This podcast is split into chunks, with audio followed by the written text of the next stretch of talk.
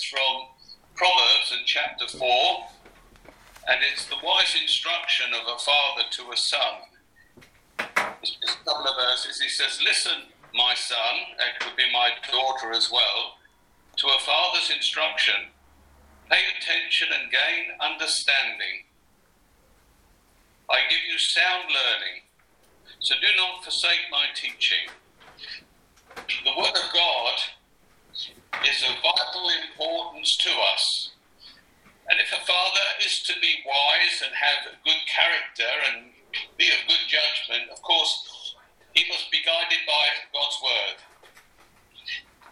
Uh, it was obvious as I've joined you over these weeks that uh, Paul has put a, a, much larger emphasis on uh, the reading of the Word of God. And I just mentioned that to him, and he wanted to encourage you all to be uh, keen uh, students of God's Word to read the Word of God more. Is that right, Paul? It is. Okay, so what I want to do today is I just want to speak about the Word of God. I just want to encourage you and inspire you regarding the Word of God. Over the centuries, many, many books have been written in and placed into the literary world and they have affected many people in, in many different ways. I suppose late we might think over the last few hundred years, although Shakespeare was before that, some of the greatest works that have been written, the work of Shakespeare, all the plays that he wrote, how they've influenced and fashioned and formed the English speaking people, a great influence on them. Then we can think of other books, maybe um, Tolstoy's book, War and Peace, this is supposed to be the greatest novel that's ever been written. I must admit, I haven't read it. I mean, I have I have watched uh, film film versions of it, but I've never actually read it myself. But there's many wonderful books, isn't there, that have, have caused us to think differently, that have changed our lives, that have fashioned us.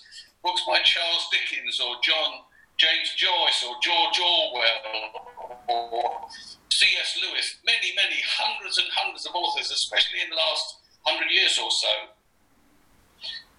From the millions of books that have been published and preserved over the years, of course, there's one book that stands head and shoulders above all the others. It sort of stands alone. And of course, we know what book that is. It's this book. It's the book that we as Christians want to possess, we want to own. Uh, if you've been a Christian some time, you've probably got more than one copy, different versions or, or maybe modern translations, older translations. And we, we value and, and treasure this book so much. Let me just give you a few statistics about this book, uh, generally known. It is the best selling book in the world and always has been. It's estimated about 5 billion copies, billion I said, 5 billion copies of this book has been sold. Over 100 million copies are sold every year of this book. It has been translated into over 500 different languages. Now, I know there aren't 500 countries, but many countries have a whole variety of languages in them, and so some countries have their Bible in all the languages of that country. When I talk about translations, Shakespeare, that we've already mentioned, was a very popular, has been around a long time. There's only 60 translations into other languages of Shakespeare, so you can see 500 how much the Bible exceeds all other books there are regarding translation. The largest producer of the Bible, this might surprise you, are the Chinese. The Chinese print more Bibles than any other country in the world. They're reputed to have printed already 100 million copies of the Bible. It's in fact the most stolen book, and uh, stolen probably from hotels and churches but we don't mind that, do we? Don't mind if someone steals a Bible. Where uh, we shouldn't approve of stealing, but if they steal that and they read it, well, praise God for that. Amen. It also, a copy of the Bible is the most expensive book in the world. Uh, it was the first book that was uh, printed in America. It was called the Bay Psalms book, written by the Puritans, and it sold for $14 million. So this book, whichever way you look at the book, the Bible, it stands head and shoulders above every other book in the world. Now, I don't know much about Kindle. I haven't got Kindle because uh, I like reading uh, words on a page. But apparently, it's the top highlighted book. The Bible is the top highlighted book in Kindle. Of course, the Bible is much more than simply uh, words black print on a page. It's more than that. The Bible is what we call scripture. It is sacred writings. That's what that means. The author of it is no one less than God Himself. So this book is not like any other book. Its author is God Himself. Now, there can be great authors, but this book is authored by God Himself. Want to look at the, the strange uniqueness of the Bible that other books can't claim as the Bible does. Number one, the Bible is supernatural in its origin. It's eternal in its duration. It says that this word will never pass away. The words that God speaks go on for eternity, and this is the spoken word of God recorded for us. It's perfect in its revelation. Everything that God has said will come to pass, will come to pass. Everything recorded in this book. It's infinite in its scope. It covers just about every subject in the world. Nothing is left outside of the scope of Scripture. It's regenerative in its power. Most of us this morning were born again because of this book, the power that came from the words printed on that page. It's infallible in its authority. It's universal in its interest. Every nation, every culture, every people enjoy reading this book. It's personal in its application. Sometimes when you read it, you think that God's speaking directly to you from the pages of the book. It's it's so personal. And it's inspirational in totality.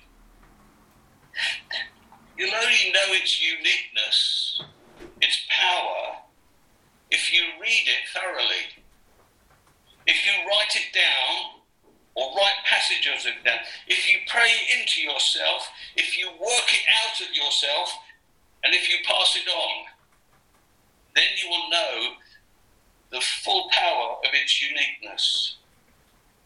Truly, it is the Word of God that brings into every man and woman the personality of God. As you read this book, God's personality comes into you, it enters you, it changes us. We become what the Word of God says, we become living epistles. It so enters into us that people can read us they can actually read the Bible and what the Bible is saying by reading our lives. We become living epistles. The Bible says it transforms our mind, our way of thinking about things. It changes our character. The goodness of us, it changes us somehow internally as we read it. It takes us from grace to grace and it gives us the inheritance of the Holy Spirit of God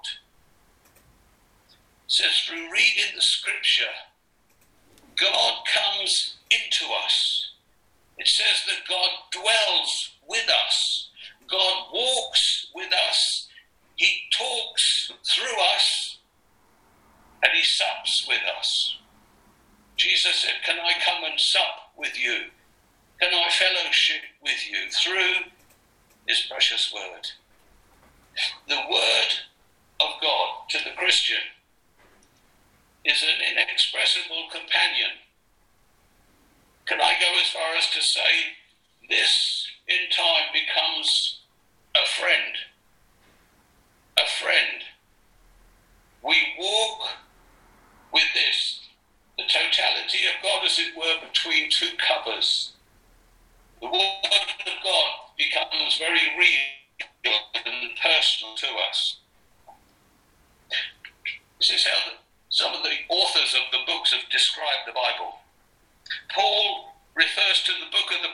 In Romans 16:28. He says this: the prophetic writings by the command of eternal God. There are 17 books of the prophets in the Old Testament, and it says they're prophetic writings by the command of the eternal God. Sometimes I don't find the reading of the prophetic books easy. Uh, maybe I don't understand enough, but as I, I press on through, I know that God has, has commanded that these prophets speak these words. They're the commanded word of God. In 2 Peter 3 and 16, Peter refers to Paul's letters as scripture. His letters contain things that are hard to understand, Peter says, as they do other scriptures. He says some scriptures are hard to understand, and the things that Paul have written are hard to understand. But as we persevere, as we as we cling to this book, as we continue to read this book, what is a mystery becomes a revelation to us. Sometimes we have to dig, dig, dig into the book to, to fathom out what it is teaching us. We have to listen to teachers and read others who have, who have been revealed things. And in 2 Timothy 3.16 it tells us that all scripture is God breathed. It is the breath of God. It's useful to teach us, to rebuke us, to correct us, and to train us that we become righteous men and women of God. I said before, it's an, uh, an inexpressible companion. The Word of God is, is like a friend to us. It speaks to us like a friend speaks. It encourages us.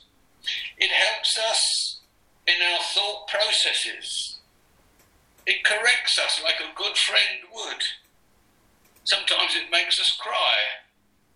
As you sit, sit and read the Bible, have you sometimes cried over certain things that you've read? Sometimes it makes you laugh. Things just strike you as quite comical. Some of the responses of Jesus or Paul, you think, well, that's, that's, that strikes me as comical. It visits us when we're asleep. It wakes us in the morning. It sort of fits us. Uh, maybe I'm speaking more to uh, the gentlemen than the ladies. It fits us like an old coat, you know what I mean? You get so used, the coat actually looks like you, it's got your shape, you've pulled it around you so many times. And the Word of God can fit you, it just fits you like something's snug and tight. Becomes one with us. It is as though it has personality. The very personality of God put onto these pictures, onto these pages. How does the scripture affect its the people that it writes about. How did the scriptures affect the very people who wrote this book or that it was written about? I've got several illustrations for you. I want to read you some verses from Joshua chapter 1. See what Joshua says from Joshua 1 and verse 6. It says, Be strong and courageous, because you will lead these people to inherit the land I swore to their forefathers to give them. Then the next verse, he said, Be strong and very courageous. Be careful to obey all the laws my servant Moses gave you. Do not turn from it to the right or to the left, that you may be successful wherever you go.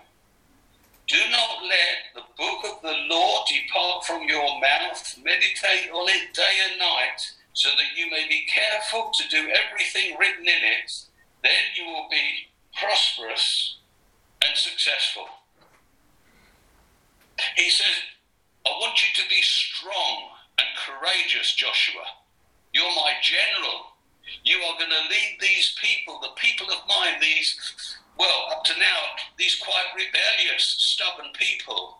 You're to lead them into completely new territory. You're going to have to be strong and courageous. Then he says, You're going to have to be strong and very courageous. And then he gives him the secret of strength and character. He needs the strength and character of God.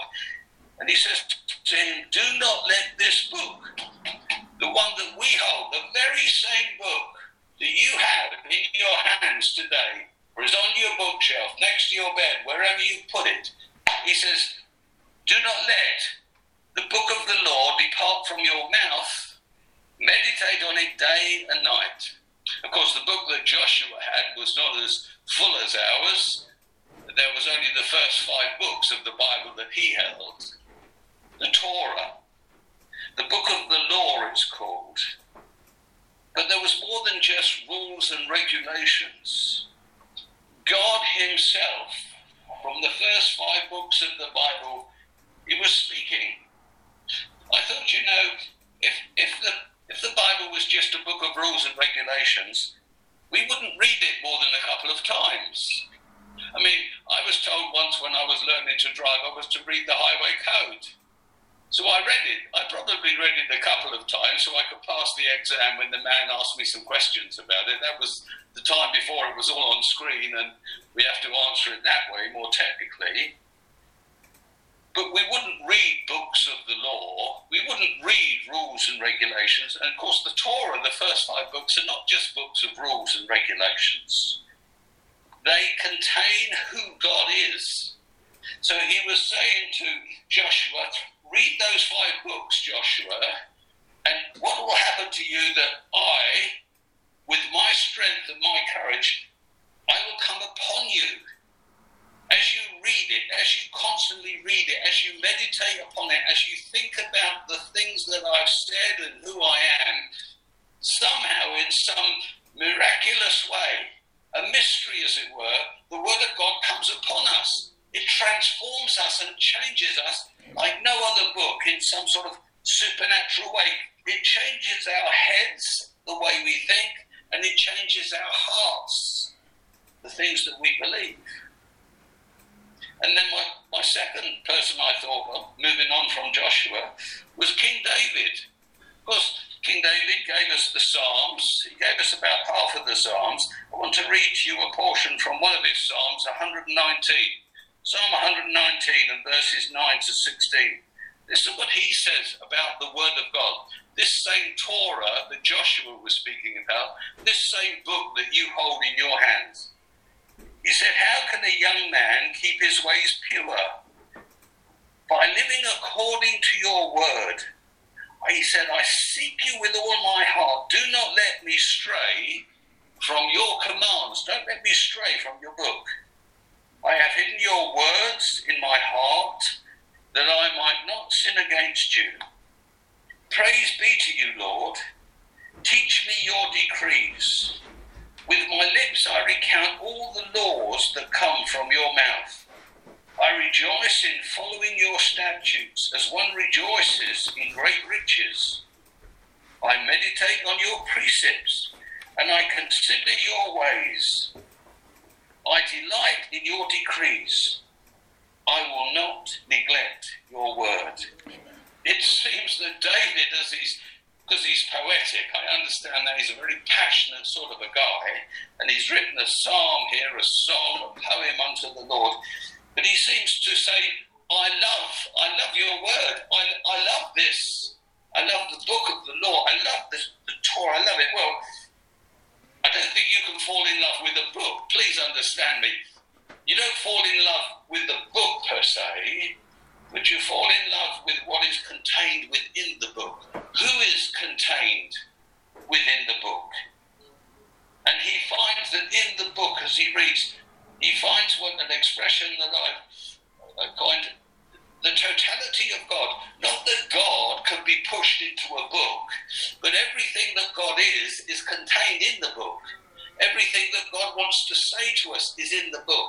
All of his desires and his his passion is for us laid inside the book. You can't put God in a book, of course you can't. He fills the whole universe. But there is a, something of the totality of God between the covers of that book. Another example I have is, is that of Solomon. Remember, I started just reading you those couple of verses from Solomon 4. Let me read you a few more now from what Solomon said about the words of God, the wisdom of God. He said, Listen, my son, my daughter, to a father's instruction. Pay attention and gain understanding. I give you sound learning. So do not forsake my teachings. When I was a boy in my father's house, still tender, and an only child of my mother, he taught me and said, Lay hold of my words with all your heart. Keep my commands, and you will live. Get wisdom, get understanding. Do not forget my words or swerve from them. Do not forsake wisdom, and she will protect you. Love her, and she will watch over you. Wisdom is supreme, therefore, get wisdom. Though it costs all you have, get understanding. Esteem her, and she will exalt you. Embrace her, and she will honor you. She will set a garland of grace on your head and present you with a crown of splendor. Listen, my son, my daughter, accept what I say, and the years of your life will be many. I guide you in the way of wisdom and lead you along straight paths. There he's saying, he's saying, listen, listen, he says, listen to this word, pay attention, do not forsake it. He says, lay hold of it, do not forget it, get, get wisdom. And then it seems to say that this, the word to lay hold of, is a person. He, he, he, he calls her a she. He says, esteem her, embrace her, hold on to her. She will protect you. She will watch over you as though it's the person, of course, it's the person of God who does all these things. We are to love the book as though it is the personality of God Himself ministering to us. Amen. The wisdom of God that comes off the pages. I thought I'd better go to a New Testament example as well about what an author thought or what was written about it. They're all Old Testament examples, but there's one for us. Uh, there's more, I'm sure. Uh, but in Acts chapter 8, where Philip, the evangelist, he speaks uh, to the Ethiopian, uh, he's called the eunuch, he's an Ethiopian. He works for the Queen of Ethiopia, he's her treasurer. Um, Philip has been on a crusade in Samaria, and God speaks to him at the end of this crusade and says, I'm going to transport you, as it were, to a particular road, the road from Jerusalem to Gaza, and I will set you down there, and you'll find a man there who's in his chariot reading the scrolls. And so he finds himself there by the side of this chariot, and the man is reading from the scroll of Isaiah. And Philip moves up to him and he says, Do you understand what you're reading from the scroll, from the book of Isaiah? He's, he's reading actually Isaiah 53, and he goes, Well, how can I understand it unless someone explains it to me? So let's pick this up in Acts chapter 8, from verse 32. It says, The eunuch, the Ethiopian, was reading this passage of scripture. This is what he was reading from Isaiah. He was led like a sheep to the slaughter, and as a lamb before the shearer is silent. So he did not open his mouth. In his humiliation, he was deprived of justice. Who can speak of his descendants? For his life was taken from the earth. Now, we know as Christians who Isaiah is talking about. We know he's talking about Jesus Christ himself, the suffering servant. But this is how it goes on. The eunuch asked Philip, Tell me, please, who is the prophet talking about? Himself or someone else? Listen to Philip's response. Then Philip began with this very passage of Scripture and told him the good news about Jesus. He says he starts from this passage of Scripture. It wasn't just some something written on a scroll, black letters on a white sheet. It was more than that the, the mind, the very purposes, the prophecies of God, the Word of God was put onto this piece of paper, this parchment, and he says, he started to explain the scripture to him, the sacred writings to him, the very Word of God to him. And in the explanation that Philip gave him, somehow the Word and the Spirit came together and regenerated this man's life. He was born again at that moment through Philip's ministry from the Word of God, the Scripture. See, the Scripture has the ability to regenerate, to give us new life. And so he goes on to say, then, what can I do? Let's get baptized. Let's follow the, the, the Scriptures through. My last example, of course, is uh, that of Jesus Christ himself. You'll remember that following his baptism, he was led of the Spirit, he says, into the wilderness, where he fasted for 40 days and 40 nights. And then at the end of the time, Satan, and I believe it was Satan himself, came to Jesus and tempted him. He tempted him uh, to, to do what he wanted him to do, very similar to what he did in the garden with Eve and Adam, tempting them to do what he wanted them to do. Because Jesus' response is always the same. He didn't say, Go away from me. Do you realize who you're talking to? I'm the Son of God. I'm not going to fall for your tricks. He never said that. He said, It is written. He said, He said, the answer is here. This is the truth. This is the thing that will send Satan packing. And so he responded with the Word of God. He knew the Word of God. The Word of God was vital and important to him. Not just words on the page, but they have power within them. The words have power and life. Jesus said, My words are spirit and life, they're truth. So this morning we've said that the book can give us strength and courage, as it did in the case of Joshua.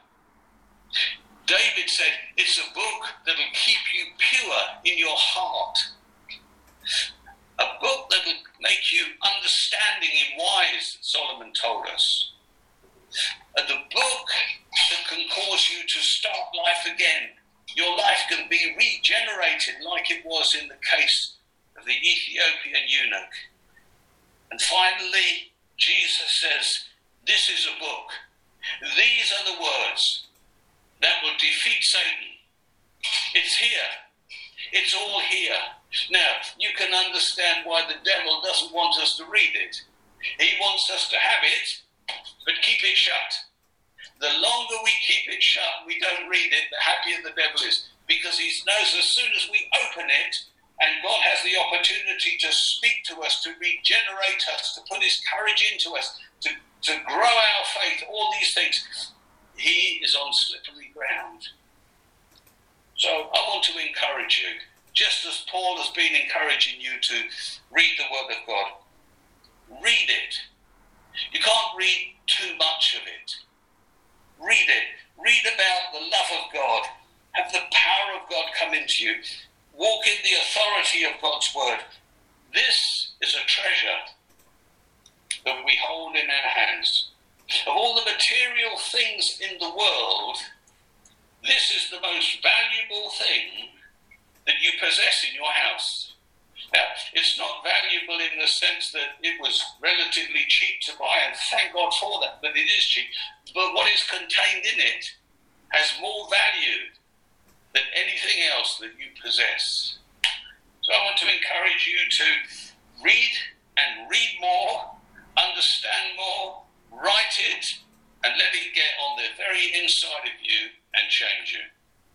God bless you all. It's lovely being with you again. Over to you, Paul. Amen. God bless you, Pastor Phil. Thank you for the blessing of the word.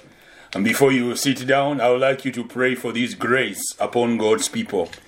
You know our human nature.